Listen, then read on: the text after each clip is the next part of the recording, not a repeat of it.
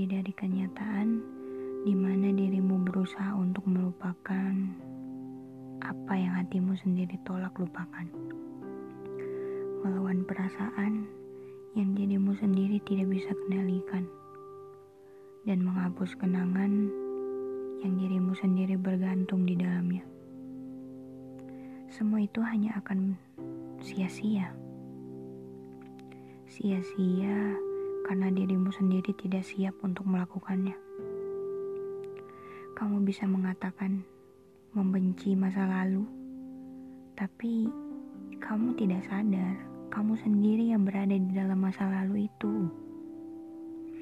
Kamu bisa menyalahkan orang di masa lalu, tapi kamu tidak sadar kamu salah satu orang yang ada di masa lalu itu. Sampai di akhir cerita, kamu hanya bisa duduk diam, mengenang semua kenang-kenangan yang kamu simpan lalu terlintas.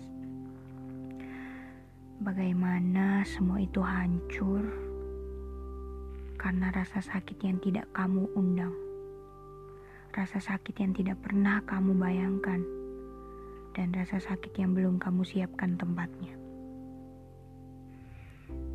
Berat, sangat berat, tapi kamu harus tahu, setiap orang butuh luka untuk diobati agar mereka sadar. Mereka bisa berdiri sampai saat ini di sini. Itu karena salah satunya rasa sakit itu.